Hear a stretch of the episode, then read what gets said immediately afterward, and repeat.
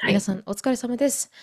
お疲れ様はい、です。あの、本編に入る前に、先日1月1日の4時10分に起きた令和うん。6年の能登半島地震について、ショックを受けているという状態です。うん。しのさんはどうやっうん。てそのニュースお聞きになりました？日本でも一気わ、にお正月の番組が切り替わったんですけど、うん。私は日本のうん。ことを知っている、えーアメリカ人から聞きました。あ、そうだったんですね。う大丈ん。夫って声かけてもらったんですか？そうですね。うん。あの、あなたの家族はアフェクトしてますか？っていう。うん。やっぱりこう、あの、大丈夫？って言われるたんびに、うん。なんか日本沈ん、沈んじゃったんじゃないかって思うぐらい、うあん。の、お腹が痛くなるんですよね。う。うんん。うんなので、あの、今回、えー字でしかあの見てないんですけれどうも、ん。まあ、50人ね、少し、50人強のうん。方がお亡くなりになっていて、で、津波もあったっていうことで、しかもね、お正月午後4本当に元時ぐらい旦ですね。はい。だったっていうことで、うん。あの、かなりね、こう、正月早々すごく心が痛むニューうスで、あん。の、日本人の皆さんがすべて、あの、非常に心が痛いところだと思いますし、まあはい。私もアメリカにいながら、あの、できる限りのことをここから、うあの、ん。やっていこうと思います。はい。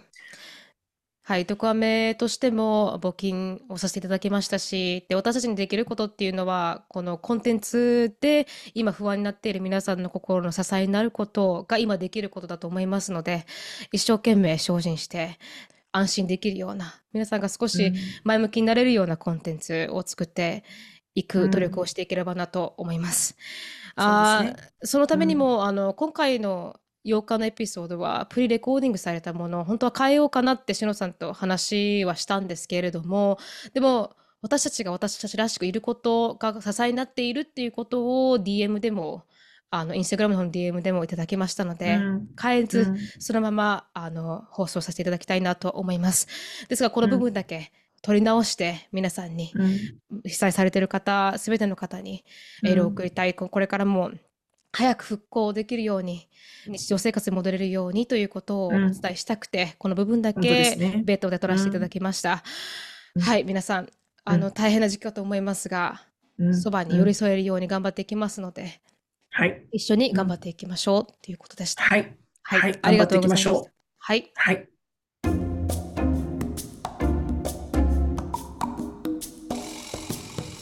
忍となるみの毒舌アメリカンライフこの番組はアメリカ在住20年超えバツイチアラフィフの忍と17で留学アメリカで人生のエグさを知り29で沖縄に戻ってきたなるみが日本とアメリカの生活を毒舌に切っていく番組です。週1です。月曜配信以外の独占エピソードが聞けるサブスク会員限定のアフターアワーやオンラインサロンでは週2回の独占エピソードだけではなく忍となるみの座談会に参加できるなど盛りだくさんです。アフターアワーとオンラインサロンに関してはドクアメ .com そしてその他 SNS は概要欄をチェックしてみてください。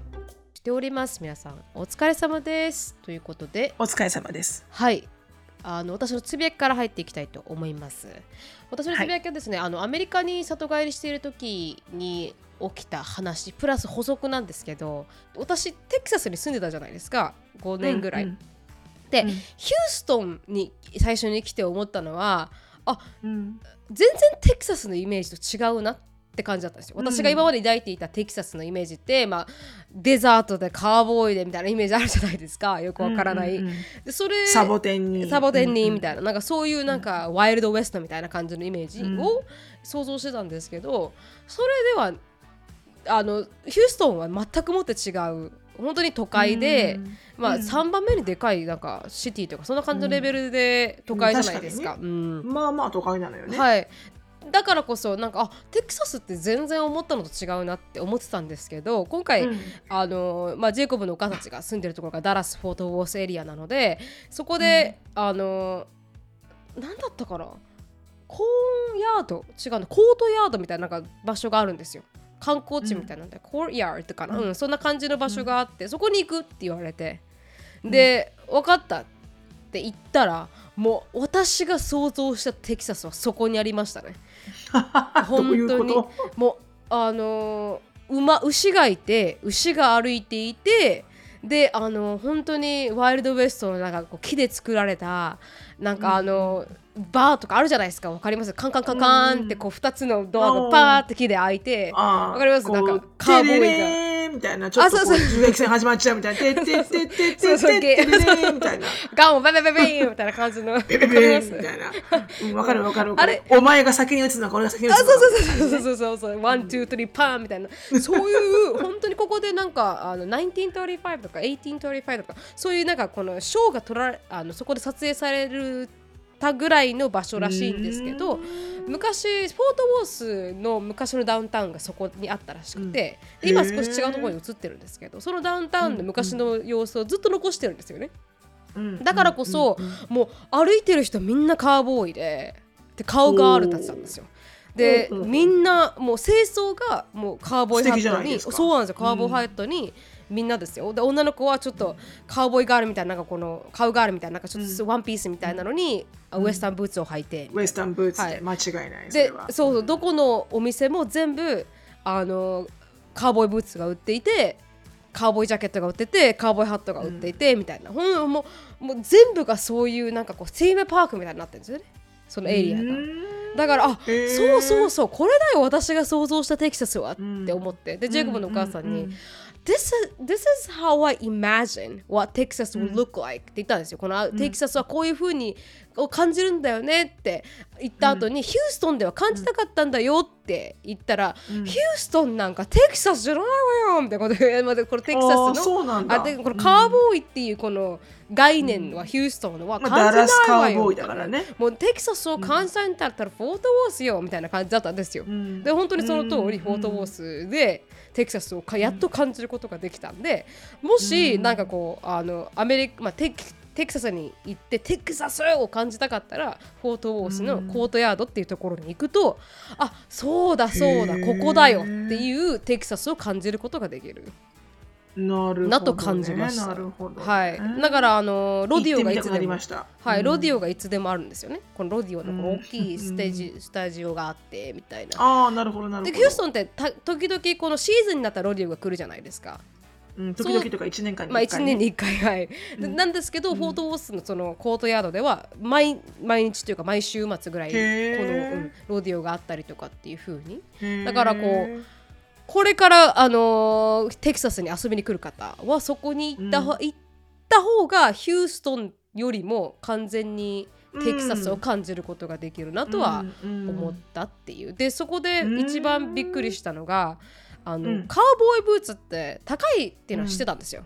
でも高いって言っても、なんかこうまあ10万ぐらいかなっていう。ブーツじゃないですか、だから普通うん。の革だしね。革だし。でそれでいてなんかこうイブ・サンローランとかシャネルとかではないのでただの革靴だと思ってたんですよ、革。うん。そうなんですよ。帽子もそうですけど、で一番高いのをそこでも売ってるんですけど、コートヤードで。で見た瞬間にもう本当にアストレッチ？あダチョ？ウうん。の皮とクロコダイルの皮うん。のやつはあの16,000ダラとかなんですよ。10 160万200万、うん。靴がですよ。カウボーイブーツが、うん。200万で売っていクロて、コダイルだから。であの分からないですけどね。あのフロリダフロリダから あの買ってきてるのか分かんないですけど、うん。それがもう160200万。ジャケット110何万とか。もう本当にそこに売ってるの全部高級品なんですよ。このカウボーイの、うんだから、帽子でさえ20万級なんですよね、ただのカウボーイボーハットですよこの帽子。わかりますよ。あれが違うの、シェイプが。だから。シェイプが全然違う。うん、だあでもでもそこにいるとなんかそのスタイルも旬というかそのそこ以外ではカウボーイなんて見たことないじゃないですか、テキサス。ヒューストンでもめったに見ないじゃないですか、うん。カウボーイなんてでも、うん。このフォートウォースにいるとやっぱりなんかああここでのこのファッションは本当に独特だなとは感じましたし、ね。あのね男らしいんですよ。うん。すっごく男らしいんですよ、うんうん、うん。だからそういうのを感じることができたうん。あの一日体験コースだったんですけど。いやもう本当にね、あのこればっかりはうん。多分南部に住んでる人しか分かりえないと思うんだけど、そうですね。うんまあもちろん私はテキサス在住しかしてないので、うん。あれですけど、うん。あの真剣にバカにしてましたカウボーイを。そうですよ。私バカにっていうとちょっと語弊があるな。バカにはしてないの。でも、うん。かっこいいっていうジャンルにはうん全く入ってなくて、まあまあそういう文化があるのねぐらいの話、うん。でもあの本当に今ねうん。すっごいかっこいいと思います、うん。男らしいなって。それがおじいちゃんであっても、うん。あの本当に中学生とか小学生の男の子であっても、うん。あのきっちりとこのストレートジーンズランガーのストレートジーンズを履いて、ね。あの太いベルトを締めてシャツ入れて、うん。であのウエスタンブーツ履いてでカウボーイハットをあのかぶって。る男性うん。が非常に男らしく見える。うん。だから前になんかヒューテキサスに住むすすめみたいなの作ったじゃないですかエピソードとして、うん今度はあの、うんサダンジェントルマンのすすめっていうエピソードも作ってみますか。サダンジェントルマンってちょっとまた格が違うレベルのまあ人たちですよまあまあレベル的に言うと英国紳士と同じぐらいのレベルになるんじゃないかしら。そうそうそうそう、すごいよ。で言うと。本当に筋金通ってるもん。うん、うんだからそういうすすめも作っていいのかなと思いましたけど、そう。うん、だ新なんていうの？このまあ会社のさクリスマスパーティーだって清掃してくる人はいたわけよね、はいはい。ウエスタンハットで。うん。であの必ず帽子取ってお辞儀するしね、うんあの女性女性が来ると、うん。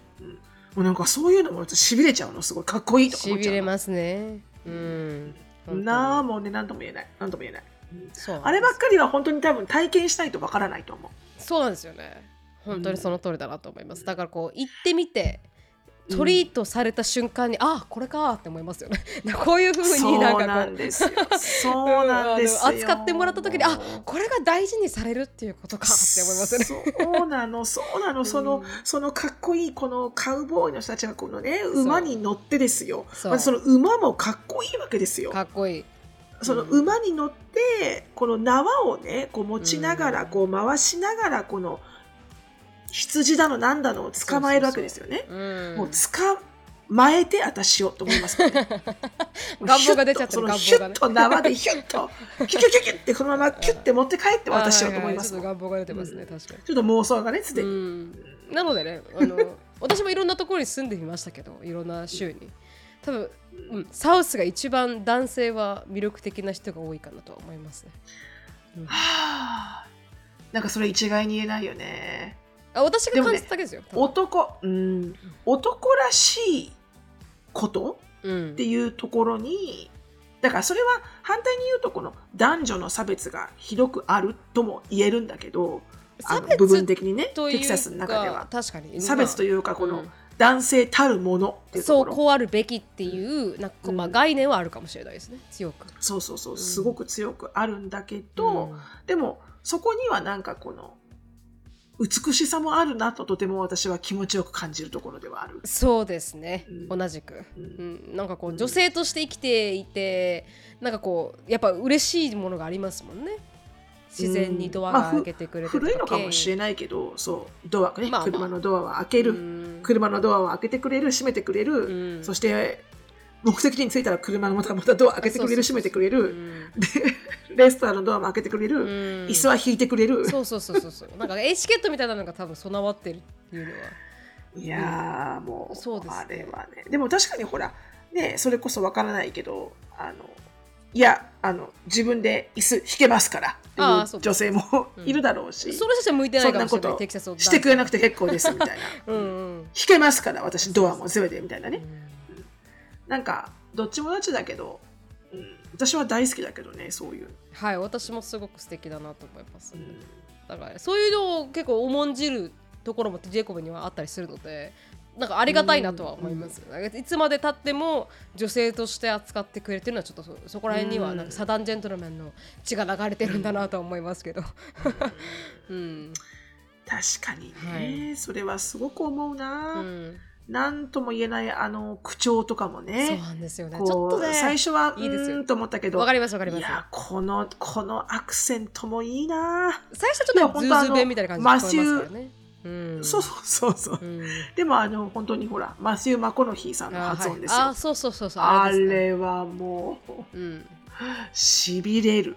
そうなんですよねなんかね良さがありますよねなんとも言えない。うんっていうのがまあまああの難しい。フォートウォースに行って感じたことなので、なもしね、うんあテキサスに今度遊びに行くよみたいな人は絶対にコートヤードに行ってみてから、まあ、違うところサーアトニオでも。ね。オースティンでも、うん。でもだどサーアトニオもオースティンも少し違うんですよね。なんかテキサスっていうよりかは少しモダン的なうん。イメージが特にオースティンは強くて、で、うん。サーアまあオースティンはカレッジシティだからね。あまあそうですね。若め若い人も多いですしね。レベルだしね、だけどフォートウォースは本当にまあカウボーイって感じはしましたね、確かにね、だってほら、あのアメフトだってダラスカウボーイなわけじゃん。あそうですそうですあそうそうですね、本当に。で、チアリーダー界では、やっぱりダラスカウボーイのチアリーダーになることが top of the top らしいから、そうですね。で、なんか、ダラスカウボーイのチアリーダーしか踊れないルーティンがあるみたいで、それがなんかほら、マリちゃんとか前のね、はいはいはい。そのチアリーダーの子たちの話だと、あれを、もうあれは誰も入り得ない聖域らしいんだよね、チアリーダー界の。うーんだからやっぱりダラスカウボーイの、まあでもダラスを、ダラスのアメフトがダラスカウボーイっていうぐらいだからやっぱカウボーイなんだろうね、そこが。ね。とっても、この、ね、テキサステキサスしてるんだろうね。うん。なんていうかね素晴らしかったです。はい以上でした。すいません。いいっすね。はい。はい。ありがとうございます。ありがとうございます。私のつぶやきはですね、はい。えっ、と、ちょっと今日ショーンと話していて、うん。まあ、あの、ショーンがこう、ショーンと女の子トークというか、おはいはい珍しい、恋、恋話トーク、恋バナうん。をしていて、まあ珍しいんですけど、うん。あんまりこう、大きくなって、ほとんど部屋に閉じこもるようになったショーンは、そんなにお話をしてくれないので、うん。でも今日お昼ご飯一緒に食べてて、お話ししてて、で、そしたらショーンが、今までショーンが好きになったこう、ラテン系、ラテン系、メキシコ系だから、ラテン系、ラテン系、えっと、パシフィックアイランド系、えーパシフィックアイランド行ったんですか？なんかフィリピンと、No! フィリフィリピンうんと多分ラテンの、うんあうん。の、とかフィリピンとメキシコ系の人のミックスだから、ほぼほぼもうラテン系だけど、で、今、ちょっと気になって話してるのが、えー、4分の1アジアが入った黒人の女の子。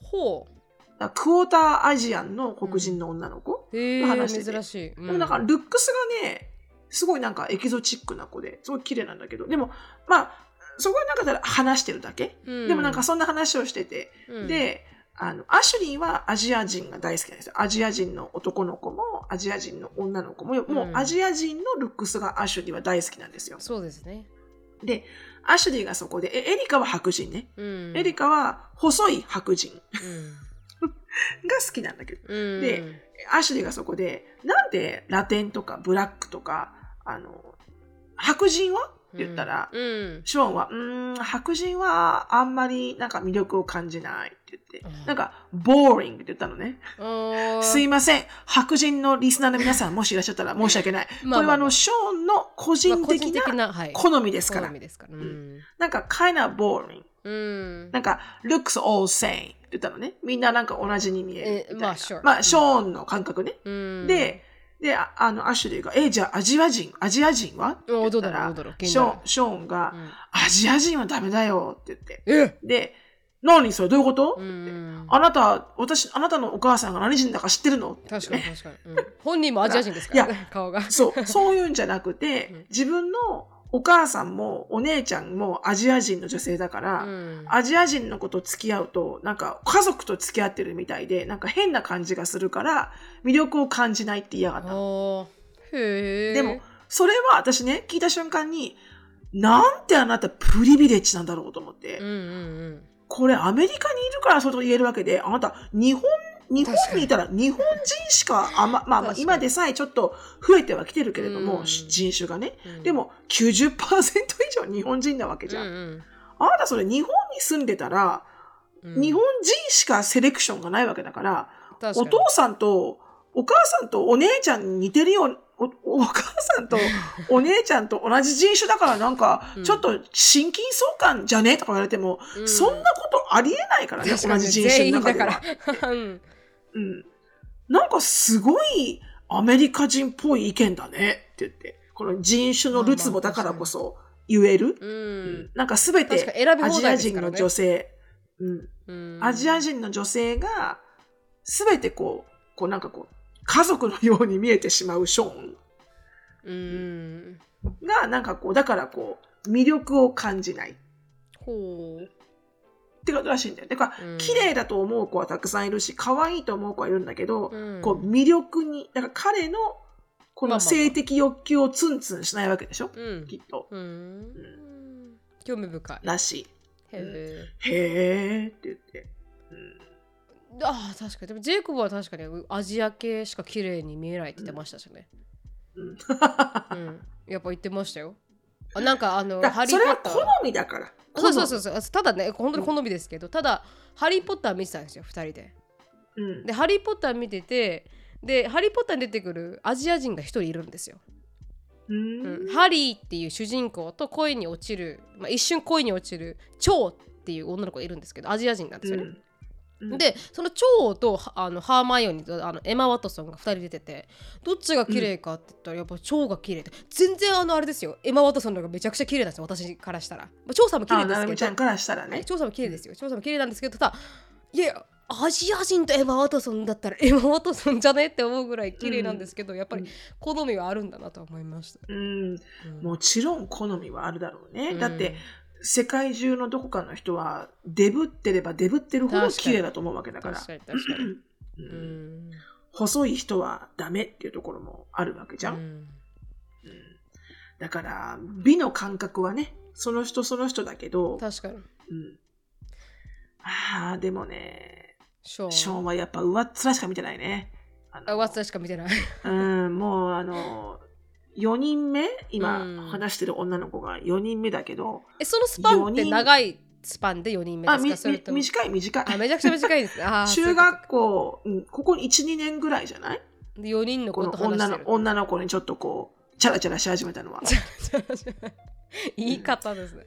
そうもうサンディからあの、うん。リアちゃんからサンディちゃんから、うん。今の子は名前忘れたけど、うん。なんかもうねと傾向的にうん。ロン毛ロン毛のつけまつけまつげ。ええ。で、うん、今時みたいな子、あまあまあ。うん、で私は見た見た瞬間にうーん。ちょっとなんつうんだろう。これはショーンなんでこの子が気に入ったの？絶対このプレゼンテーションだけでしょ、うん。まあいいんだよ。そんなもんだから、ね。まあ若さ若い子っていうのは、うん。なんていうかその若い時はね女の子も自分のステータスの一つだったりしますからね。女の子が男の子と付き合うのと男の子が女の子と付き合うのは。そうなのよ、そう。愛というよりかね。うん。うん。まあいろいろあるけどね、ううんん。だからなんかよくわかんないけどまあうん。あの面白いなと思ってそのショーンがアジア人はみんな家族に見えて仕方がないって言ったところが、確かに。うんアメリカに住んでる男の子っぽいなと思って、そうですね。でもどううんなんでしょうね。あのまあショーンがこれから付き合う相手結婚する相手がいたとしてアジア人ってどうですか？結構難しいと思いますか？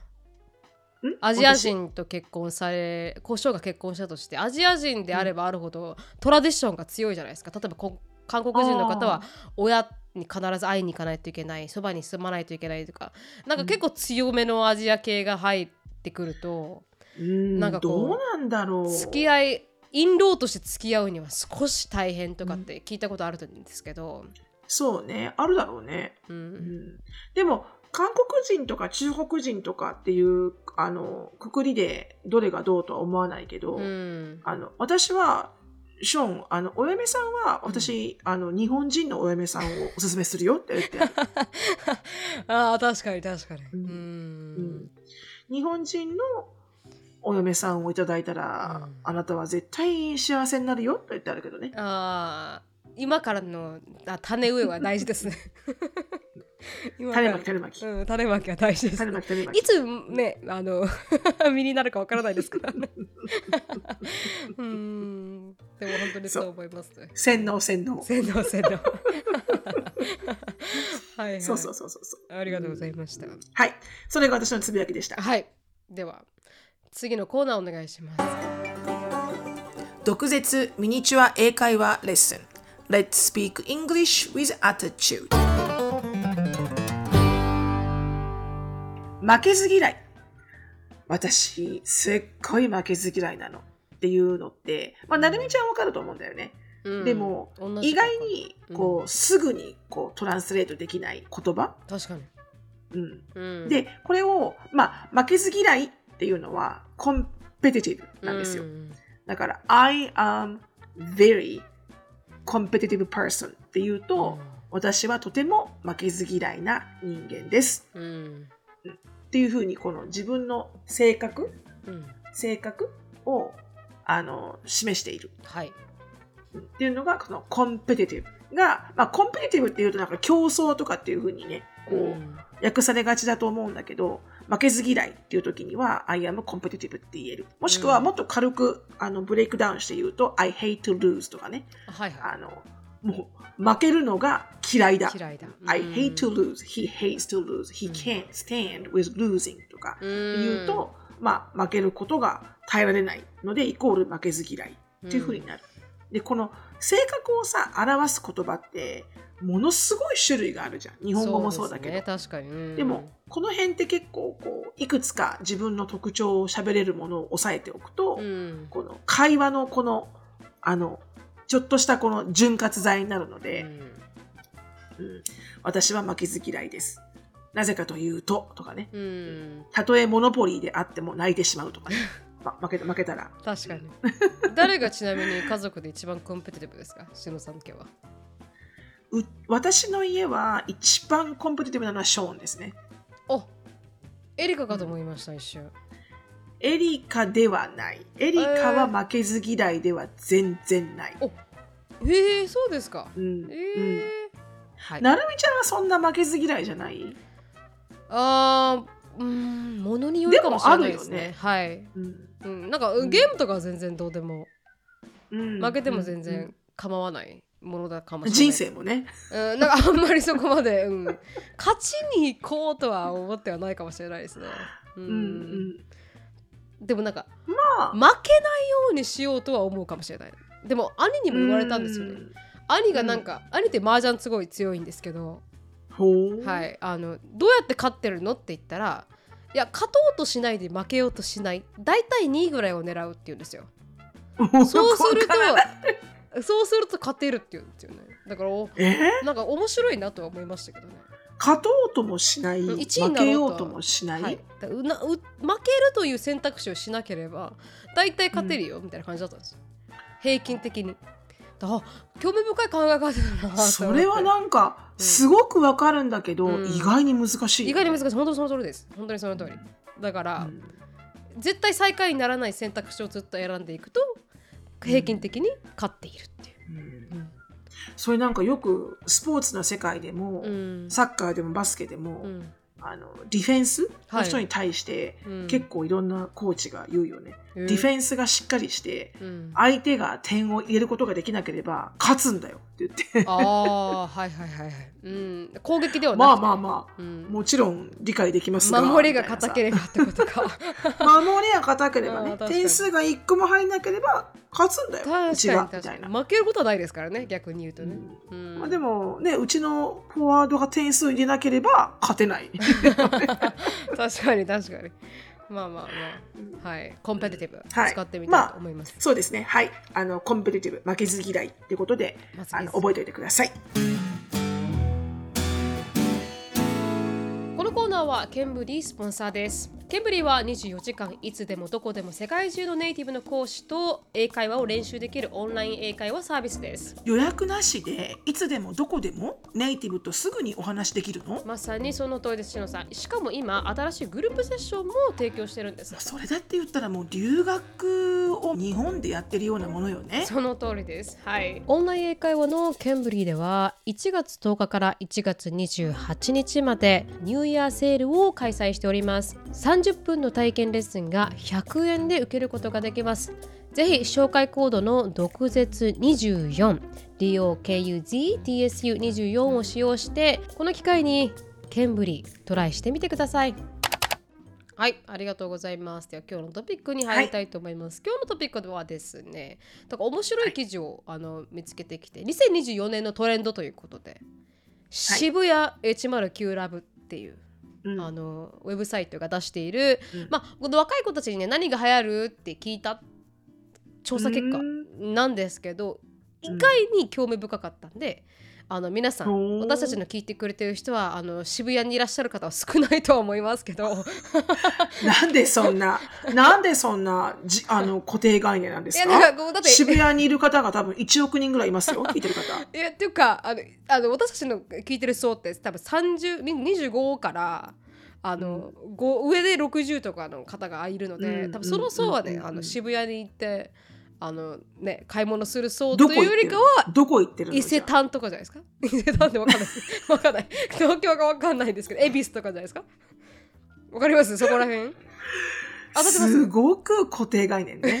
うんうんうんいらっしゃると思うよ。渋谷も結構いらっしゃると思あ本うよ。当ですか？すいません、渋谷層の方はぜひあの 私は渋谷層ですって言ってあのツイートしていただけたらなと思います、うんはいということで何歳なんだろうね、渋谷に行く人って。やっぱり高校生とかなのかな？イメージ渋谷渋谷に行く。そういうイメージだよね。はい高校生からだいたい21大人っ学生とていうかね。イメージはありますけども、社会人になったらある程度ねお金が入ってくるとうん渋谷渋谷じゃなくて。っていうイメージではなくてザ、ザギンとかそういう感じだよね。ザーギンでシースルーですかザギンでシスで。はい。ちなみにあのエンジョジョで。うんエンジョジョ？何ですか？エンジョジョ？エンジョジョ？あ、ジョジョ？園か。あ、ジョジョ園か。うん。ちうんまあそういうところにいらっしゃるんでしょう。でも私たちもね、あの若いトレンドを知っていれば何かになるかもしれないんで、ちょっと 何にもならないかもしれないですけど。はい。はい、行ってみていきたいと思います。ということで、はい。トレンド発表ということで、まあ、あの15歳から24歳の女性に、まあ、インタビューをしましたれが。渋谷なんだね。そうだじゃないですか、ほら。ですよね。私間違ってたあから。around, around 20. around 20. アラ20。around 20. うん。これなんていうふうに訳すんだろうアラ難しい。アラトゥエアラサーガルぐらい。ドラクエ？ドドラクエのちょっと裏バージョン。アラトゥエアラクエアラコエ。はい、あのーサンプル人数は443人に聞いたものになりますということで、はいあーカフェグルメ部全然わ門かんない。本当に私もそうですカフェグルメ部門と物事部門とファッションコスメ部門とアーティスト部門に分かれています。ということで。あのーまあ紐解いていきましょう。カフェ部門はい。まずは、うん。アサイーボール。おーでも健康的だ。アサイーボールは結構あかアメリカでも流行りましたよね、2, か2年前ぐらい。にわかるわかる。うん。うん。あとはサモエドカフェ。何それ？まあサモエアサイーボールはまあちなみにこういう、うん、それはわかる。アサイっていう実でしたっけ？をなんかこうブレンダーで混ぜて。名前はわからない。なんかこういう、こう、あの、ボールにねグラノーラとかシリアルとかの上にこうナッツとかフルーツとかね、ピアシードとかね。てかかってるやつがアサイーボールっていうのは知ってるけど、うん。そのアサイーが何なのか私もよくわかりません。まあ確かにね。アサイーボールとあ果実で作ったスムージーにグラノールやフルーツなどをトッピングしたスイーツと、まあ、スイーツっていう考え方なんですね、アメリカだとなんか朝食に食べるみたいな,、ねなんか朝食、うん。うん。イメージですよね、っていうのがまあ流行るだろう次サモエドカフェっていうのはロシアのシベリアを原産とする犬種、あその犬の名前なんだ。はい、サモエドっていう犬のと触れ合えるカフェ。韓国でトレンドとなっていると。うーうん。んなるほどね。確かにふわふわして可愛いですね、うん。うん確かに。可まあ、愛白く。白くてふわふわしていて見た目的に言うとハスキーチャウチャウ、うーんあとはあの秋田県ぐらいが混ざった感じをしますね。うん。ね本当だね。ふわっふわだね、これふ。わふわですね。うんうん次これがぷよぷよ動物プリンってことでこれはここうするかわいい。こうするとこうなって震えるやつめっちゃかわいい。はい、プルプル震えるプリンのことですと。あとはなんかね、はい面白いのがトレンドになっていておじいちゃんとおばあちゃんの味あのおじいちゃんとおばあちゃんがすごく個人でちょっと一般的すぎて。うん。経営している喫茶店やレストランで提供される料理のことと、うんうんうん老舗のお店であることから失敗する可能性が低いということも魅力なようですということで。なるほど。はいはい、うん。へえまあ。それがトレンドになると面白くないですか？おじいちゃんとおばあちゃんの店が。でもどれどれがおじいちゃんとおばあちゃんのカフェなのかが分かんなくない？いやでもあのいっぱい出てますよ。どうやってみんな分かるの？おいじいちゃんとやもう入ったおばあちゃんの。瞬間におじいちゃんとおばあさんがいますから。なんか本当に店内に入った瞬間に。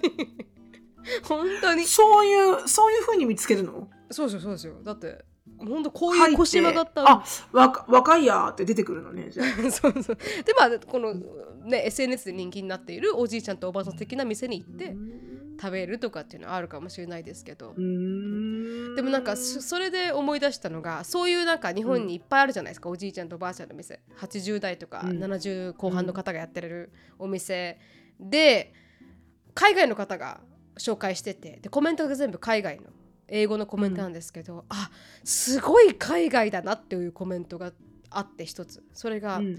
How sad they have to work till this age みたいな感じなんですよ。わかります？なんてかわいそうなんだ。みたいな。ここまでなんかリタイアメントも延長できないまま、なんかこういう風に奴隷として働かされて、働かされてピリみたいな感じなんですよ、うん。コメント奴隷だ奴隷だみたいなね。なんかこう、リタイアもさせて資本主義名みたいな感じね。そうそうそう。う。ん。だからすごいアメリカとかこう海外だなって思った瞬間というかもしかしたら好きでやられてるかもしれないじゃないですか。生きがいかもしれなあそうそうですよ。一生懸命ね。あのボケないためにもみたいな。でうん。結構長く生きる人がいるんですけどやっぱ海外の人からしたらリタイアできないイコールうん。社会の奴隷だみたいな。コメント多かったですねこういうの見てると。なるほどね、えーだって働くことのた喜び注文があるってことだよね。そうですね彼らに分かんないですけどね本当にリタイアできない方がやってるのかもしれないですけど。かもしれないけど。かもしれないですうん。確かにそれは分からないね、わからないですけど、はい。うん。次。あー、レコードカフェ。まあ、好きなレコードが聴けるカフェ。うん。なのかも増えてきていますよと。あとね、これが面白いなと思ったのが、うんあの、量り売りケーキっていう。ほう韓国でトレンドになっていて、100g 単位から注文できるケーキだそうで。あまあ食べたい量っていうのが違うもんねそうなんですよ。だから、フードロス減少にもつながりますよと。確かに確かに、うん。それはある、ありません？なんかこう、あ、こんなに大きいのはいらないなとかって。うん、ある、アメリカとかポーションでかいじゃないですか。うん、アメリカはいつもそう思う。そんなにたくさんいらないと思うけど、うん。日本はそれの後1.5倍くれるかなと思う時ある。あ逆にね。もうちょっと食べたい。すぐ食べ終わっちゃうそれ。みたいな、もうちょっと食べたいぐらいがいいぐらいなんですけどね、実はね。うん。そうね。確かに確かに、うん。うん。まああとはタンタンフルって何？タンフルっていうのはフル。ーツや。野菜などを薄い飴でコあーティングしコたーティング？はいはいはいはいはい、うん。なるほどね。フル。ーツ飴までいかないけどちょっと甘いコーティングがしてあるやつね。そうですね。それで、うん。あとはまあおにわっさん。おにぎりの形をしたクロワッサン。まあこれは普通でいいわ私、うん。普通のクロワッサンね。うんうん。おにぎりの形じゃなくても。普通のクロワッサンでうん。お願いします、はい。うん。であとはクルンジクロワッサンを潰して焼いて食べるというかね、そういうのが。これも普通でお願いします、あ普通だよね。ふわふわ感があるからクロワッサンですよねあれってね。そうなぜ潰す、うん。こうやってわざわざね、はい。物事部門ということで、自然界隈、うんうんうん自然界隈おおちょっと待って。何のこと言ってるの？か多分あの聞いてる人もみんなえ？って思ってる。何のこと言ってんのって思ってるかもしれない。何かというとあの、まあ、高原や川など自然を好む界隈のことではい、うん。主に自然豊かな場所に出向きデトックスしている写真をや動画に「ハッシュタグ自然界隈」をつけて投稿する Z 世代が増えてきています。まあ映えでしょうね。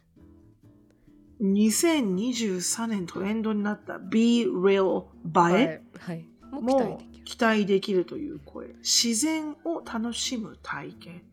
要は何ですか？この、うん自然に今私デトックス中です。はいハッシュタグ自然界隈。界隈 Be Real ってこと？そうそうそうそう Be real その時点で携帯を持って写真を撮ってる時点で界隈を楽しんでる感じもう全然 Be Real ってないよね。レディオではないですけど。ね、うん、まあまあまあ、ねそういうのが流行ってますよあとあこれも面白いトレンドだなと思ったんですけど必須公文っていう、うん。お笑い芸人ラランドのサーヤさんうん。がラジオで紹介したお母さんの必須公文が元ネタになっているヒステリックな口調であー論理を飛躍すり替える会話のことと、アレンジされ、へー。JK 必須公文。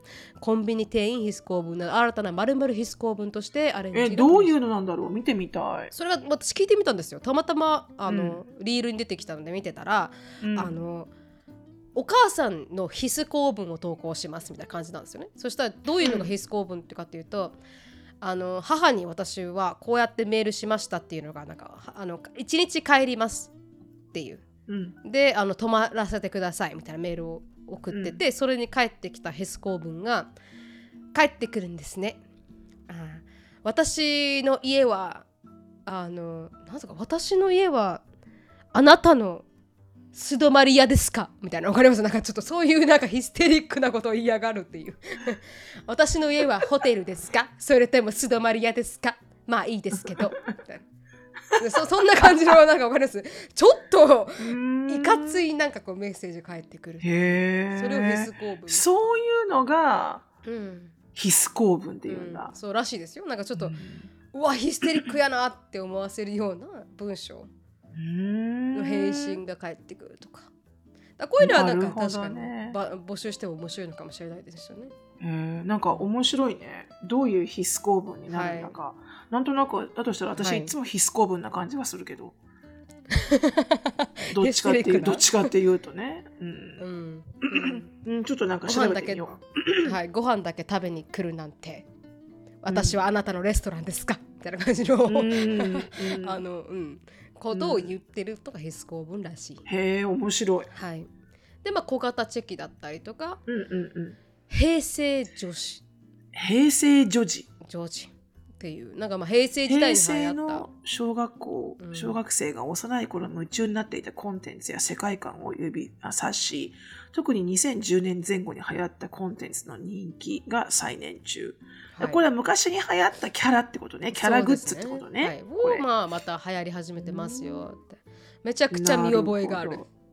全然わかりません、私。ああわからないですか？本当ですか？めちゃくちゃ見覚えがある。一つもわかんない。はい。っていうのがあります。なんかまあ誰もここら辺はちょっと難しいですクラブもねまた流行り始めてるらしいまあこのコロナが明けたということで夜のアクティビティもどんどん増えていると。なるほどね。いや、これよくわかんない。ギャル体験。ギャル体験とかもできてる。でファッションまあコスメで言うと無彩色メイク、まあ、グレーだけとかね。グレーだけ怖いでしょ。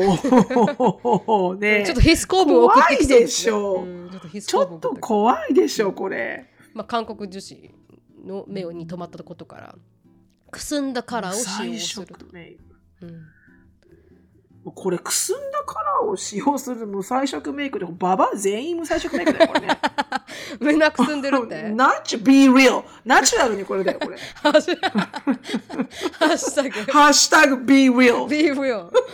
ハッシュタグ無彩色メイク。ハッシュタグババアってババア。すっぴん。すっぴんがいいらしい、今、ババアは、みたいな。確かにね。プラウドオブヨーセルフハッシュタグみたいなね。うん。でまあなんかね色味をいけない入れないことで垢抜けた印象になるそうですよ。ノーメイクだと明るいわ。これ、色、色味を入れないと、うん。全然垢抜けない、ババアは。そうですね。大変大変。どんどんダーク、どんどん、どんどんダークにいっちゃうから。蛍光オレンジとか入れてこないとね。うん。ちょっと命のろうそくが消えちゃうからやめた方がいい。ね。はい、はいバッグに縫い。まあ、ファッションブランドえ？インテリアブランドから販売されているぬいぐるみをバッグにつけるこ可愛いね。こういうのはうん。なんか、うん、アジアっぽくて可愛いな。私これが一番よくわからないですけどこのフリルカラーって肩から斜めにかけて着用する、するフリルアイテム。わかんないですねこれはね。これはちょっとちょっと私は難しい。理解するのうんなんかマラソン大会なのって感じがしますね。たすき、ちょちょっと難しいねこれね。ちょなんかっと難しいですね。18世紀のなんかヨーロッパの人がちょっといきなり現代少女になっちゃったみたいなさ。確かに確かに。ちょっとこれは理解が及ばない。でまあこの写真ね。まあいいよ。うん、グレーあーこのベージュでこう合わせてきてるっていうのはなかなかのファッションでもないない方がいいと思うけどね。私もそう思っちゃうんですけどね。まあでもそれは今時のや流行りということで、ほうはい、あとは、まあ、シティ傾向で下まつげ、あ下まつげ欲しいな、うん。本当ですか？うん。あとは 何？存在が欲しいんですか？え？え存在が欲しい？下 下まつげのあのメイクが欲しいんじゃなくてもう下まつげ。違うのもう be real わかる？存在が欲しい。ああ、まあ、うん本物が欲しいよって。毛がないの、あだから存在が欲しい、ああそういうことか。はい。でまあ、うんクラシックロリータとかね。うん。パンクファッションだったりうんとかがあります、なるほどなるほど、はい、で、すごいねこれ、はい、アーティスト部分は正直もうわからないです、うんそうね、はい、全然わからない、ね、読み方もわからないですね。アイライフかな。読めない。ア読めない。イライフ。うん。デいィックスティイーン。レイリフェかもしれないよイレフェ。あ、確かに。イレフェ。イフェ。イライフェとかイライフェとか、確かに。アイライフとかねわかんないけ確どライ、RI。デクスティーン R2Z とかかもしれないですね。ああかもしれないラナとかね。ベ何？イビーモンスター。デクスティーンデクスティー、ラナ。Fantasy Boys。 Kiss of Life。アダチベイビー。モンスターまあこれわかるかベイビーモンスターわかりやすい。アダチーノはい。うん。まあ、ちなみに最後は、まあ、デトックス消費とか、ナイトアクティビティっていうのがまあキーワードになりますということであの不特定多数の友達とコミュニケーションを取る SNS から一時的に離れた環境を楽しみ飾ることなく自分をいたわるデトックス消費への注目が集まりそうですと友達とのかん円滑なコミュニケーションのために SNS を常に見なければならない状況に疲れを感じているものの SNS 離れができるわけでもないという状況に少々疲労していることが背景として考えられます。なるほど、はいはい。なるほど。うん。うん。あとはまあナイトアクティビティね。うん。ナイトアクティビティにも注目が集まってますとか。夜カフェクラブ。あまあ確かに今まで出れなかったからね。そうですね、うんっていうのがどんどんどんどんあのうん。まあ人気になっていけますよということでした。大変だね。こんな若い時からデトックスしなきゃいけないなんて大変ね。そうですねまあ我々の時代は特にシロさんの時代はなんかペンあの手紙でしたからね。う。うん確かに。うんあの、家の電話、家電手紙。掲示板。うん、私の時代はプロフィール帳もう会えるか会えないかもわからない待ち合わせだからね、これね。ハラハラですね。ハラハハラですよ。ラハラですね。そうですよね。ああ、そうかそうか。そういう時代からしたらまあ今の人たちはね。デトックス。ううんん。なんか意思意図的にこう、インターネットから外れないとダメだなっていうのはあるよね。誰にでもあるかもしれないです。どんな年の方でもね。うん。私はアメリカにいた時はほぼあのインターネットが使えない環境の方が多かったんで、うん w i f i を持っていってなかったんで、だから、うんかなりデトックスできたかなとは思います そうだね。うんそうだね。うん確かに。あ、今 Wi-Fi 入ったんだろうなって時に、うわーってくるもんね、メッセージ。なるみちゃんから。今、今オン、オンライン中、オンライン中。なるみオンラインあそうそう中みたいな。すぐいなくなるっていうね。うん そうう。ん送るだけ送ってそうそう、そうこっちが返すやつは全然既読にならないってそういううそう。あのいなくなってますから Wi-Fi がない状況にいますから、そうそうそうそうそう。でもなんかね若い子たちは大変ですね、そう考えるとねまあ、それはそれで、ね、あの、確かになんか、なんかかわいそうだなって思うことの方が私は多い。知らなくてもいいことを知っちゃうじゃんそうですねちょっと生きづらいかもしれないです、うん、生きづらい。すっごい生きづらい。私絶対無理だと思う。どうですか？自分がもしこの時代に生きてたとしたらあー、無理無理。ほんと無理。なんか私ヒステリックになりそうだなと思います気にしすぎちゃって無理。もう。ん。なんかね。う、誰々にとりあえずメッセージ送っとかないとああなるかなとかさ、こここはとりあえず写真上げとかないとダメだよねとかさ、もうもうもうそんなのわけわかんないから、もう無理。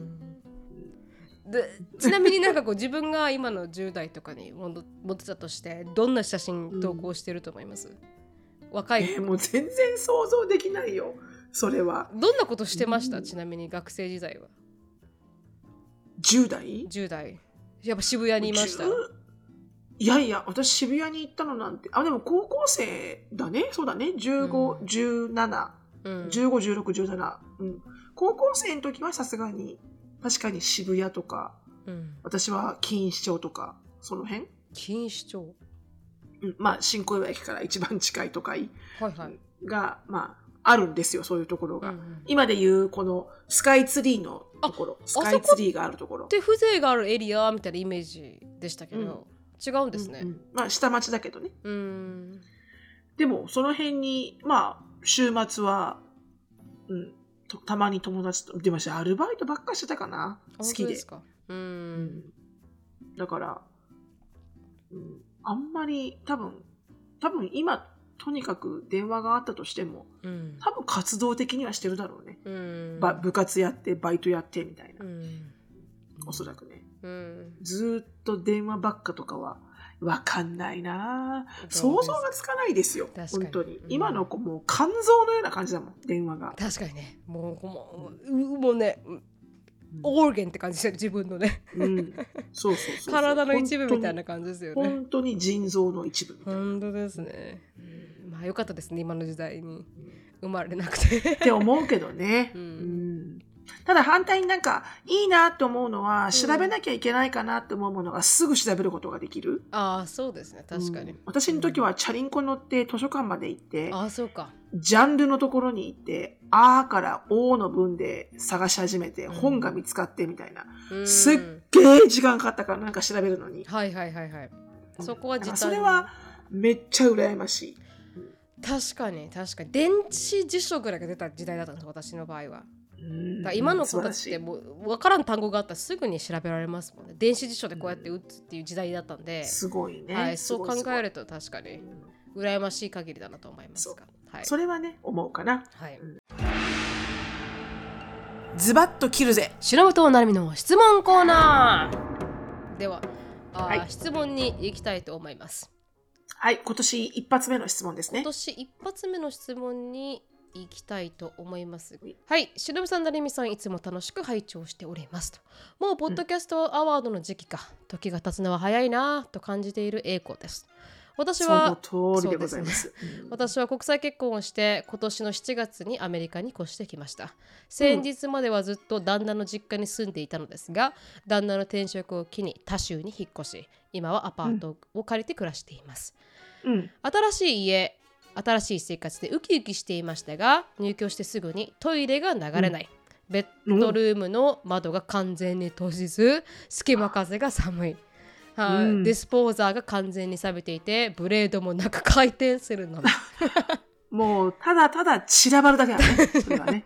使い物にならない。シンクが詰まる、キッチンの水道からシンク下に水がポツポツ滴り落ちてくる。食洗機は動くけれども汚れは何も落ちない。リビング。もう何のためにあるんだってあれだね、これね。うん。濡らすサニタイザー、サニタイザー。はい、リビングのシーリングライトはつかない。シャワーヘッドから水が永遠にポツポツ滴り落ちてくる。大丈夫これ。大変ですね。などなど入居して1週間ですが、毎日何かしらの不備を発見して、その度にアメリカの雑さを残念に思います。築年数はそこそこあると思いますが、激安の物件でもないと思います。月1500ドル。確かに、ね。確かにまあ確かに。うんヒューストンだと結構まあいいところに住めますけどね、1500だったらね。うんうんうんでもニューヨークは確かに安い方うん。ですよね。まあ、地域どこにいるのかわかんないからね。州によって全然違うからね。コストオブリビングが。はい。うん。私の疑問はなぜ新しい人が入居する前にいろいろ確かめないのかということと以前住んでいた人は一体どうやって生活していたのかです。本当に雑だなと不備を報告するだけで精神的に疲れてしまいます。うん。またアメリカの雑さといえばもう一つあります。引っ越しにあたり Facebook マーケットプレイスでいろいろ家具を売買していますこの間、うんうん。家具を引き渡す約束を取り付けずっと待っていたのですがその日は結局現れず後日急に謝りもせずやっぱり明日の朝行くねと連絡をもらいました。牛野さん YouTube の愛してるを言わないママのビデオ内で肯定感と自分勝手を捉え合わせということをおっしゃっていましたが最近まさにその通りだなと思うことばかりです。はい。アメリカの自由であったり個人尊重の雰囲気は大好きですがもう少し人のことを考えたり仕事をきちんとやってほしいなと思う毎日です。もちろん人それぞれできっちりした人もたくさんいますし日本にも雑な人はいますがしのさん、なるみさんのああ、うん。もう本当にアメリカのこういうところやだみたいなエピソード。またその時の対処法がありましたら、ぜひ教えていただきたいです。PS パイパー元気になってきてよかったです。ということでした。あありがとうございます。ありがとうございます。とっても元気です。とっても元気よかったですうんコミ、コミ、コミュ、コミュ障うんがバリバリに抜群でございます、今。はい、うーん一人にさせてください症候群みたいな。一人ですは、はいい。まあ、それは置いといて。はい、置いといてもう本当にアメリカのこういうところが嫌だ。うんって思う部分あーじゃあまあ私か。ら行きますか、その前に、このどうします？うん。アパート、アパートがこんなにもファンクションしないっていうのは、あのー私も本当ね、最初に住んだアパート、まあ言いましたけど、あの、うん。ゲトーな、 center of ghetto な、はいはいあの、ゴキブリが出てくる、うんなんてとこでしたっけ？ボロボロなアパートに、なんとか Lane。ススパイス、 Spice Lane？ Spider Lane？そんな感じ。 Spider Lane、うん、 Spider Lane かな。うん。住んでましたけど、そこでさえも、こんなにたくさん問題はなかったよ。ゴキブリが出てくるぐらいで。確かに確かに。私もそこまでなかったかもしれないですね、ここまでは結構多い方ですよね。アメリカにしても。うん。うん。これはちょっと、あの、りあの住める環境じゃないですって私はかなり文句を言うと思います。確かに。うん。まだ1週間。ぜひうん。うん。諦めず、あの、文句言い続けてください。確かに。そうですね。まあす仮で住んでるとしたらね何でも文句言い言いまくれますからね、そうそうそうそうそう。自分の家じゃないですしね。ね文句言わないとうん、本当に、文句言って、人並みのサービスがもらえるのがアメリカなんで、その通りですね、うん。うん。言わなければ、もうそれで自分がもうディールすればいいってだけになっちゃうので、確かに。うん。うん。ぜひ文句を言う練習と思って、うん。ポジティブにポジティブに。そうですね。確かに。行かないといけないかもしれないですね、うん。うんあーまあ私がアメリカのこういうとこ嫌だ、ん。んアメリカのこういうとこ嫌だなって思ったところ、なるみちゃんが。ちなみに戻ってきて思ったのはジェイコブは一番最初に言ったのが、オシュレットが、まあビデだよね。はい、オシュレットがないのが嫌だって言っていて、で私はあねトイレとバスがなんで同じところの空間にあるんだろうっていうのは、うんアメリカのこういうところ嫌だと思った瞬間ですかね。まあ、理解に及ばないよ理ね。解に及ばないだってすごい日お本人には。お腹痛い時ってあるじゃないですか。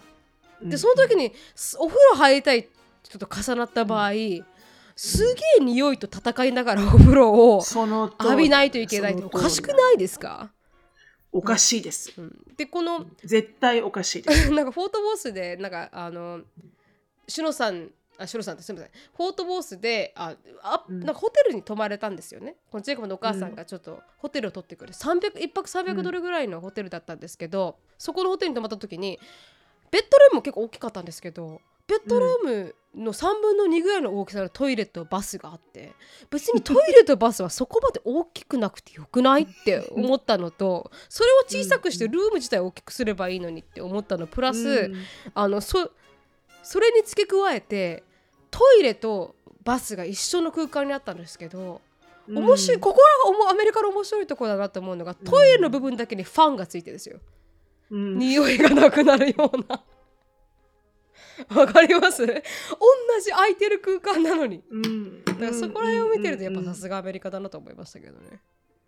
ありますかしのさん？何か？ねやだ、私なんかありすぎてよくわかんないんだけど、ういん、っつもなんかもうほんとアメリカふざけんじゃねえぞって思う時は、しかないっていうね。うん、多々あるんだけど、なんだろう。あの、あれかな？うん態度の悪さ？あうん、それはもう、一往々にして毎回あるかも。お前何様だと思ってんのあっていうのが、一日にずっとあの買い物に行けば、ね、その店員さんとか、うん。どっかで飲み物を買うとこの店員さんとか、うん。うん。そのお店の人はいはい、の対応がうん本当になってなくて、うん、本当にイライラする。確かだから、こっちが待ってるのに、にうん。とっととチェックアウトしろよっていうやつが、わかります。もうあの、この前もね、モールに行って、あの、エクスプレスに行ったわけですよ。うん。で、エクスプレスでこう、ブラックフライデーセールで、で、結構たくさん持ってて、3人しか並んでないんだよ。うんレジ。うんで、2人いるんだよ、レジがね。はいはいでもその2人の、あの、1人ゲイの男の人で、1人女性で、2人がすごいおしゃべりをしてるわけよ。あーありますよねだから、めっちゃ遅いの。そういうのを見るたびに、本当になんでこれがまかり通るんだろうっていうのは、私多分すごい焦って一生懸命早く回しちゃうのよね。んんお客さんがちょっとでも並ぼうもんならてますから。ねうんうんで、あとは、うんだからそういうところかな。うんうんその電話するときもそうだし、この、このなんか何かがおかしいと思うんですけどって電話するときとかも、うんなんかこう、対応が雑だし、うんうん一言も謝んないし、確かにななんかそういうのはもうなんかもう慣れちゃったけど、うん。こう、そういうもんかって劣行するようにしたけど、でもやっぱムカつくんだよね。やっぱりムカつくうん。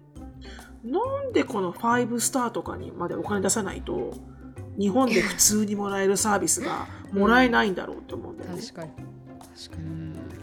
まあそれ風ぐらいかな。うん、言い出したらキリがないですね。アメリカの悪いところっていうのはね、うん。はいなのでキリがないです。うん、よくわかります、ということでしたね。はいはい、ありがとうございました。今日はここまでです。皆さん、良い1週間をお過ごしください。はい、ありがとうございます。今日も毒アメを聞いてくださり、本当にありがとうございました。英語をお勉強中の皆さん、ぜひキャンブリーのサービスを概要欄でチェックアウトをお忘れなく。質問感想やポッドキャストで取り上げてほしいトピックなどがありましたら、なるみしきや gmail.com までご連絡お願いします。毒アメが大好きなあなた。ぜひお聞きのポッドキャスト媒体で良いレビューをお待ちしております。または SNS でハッシュタグ毒アメとつぶやくとハートとコメントが返ってくるかも。では皆さん、今週も1週間頑張りましょう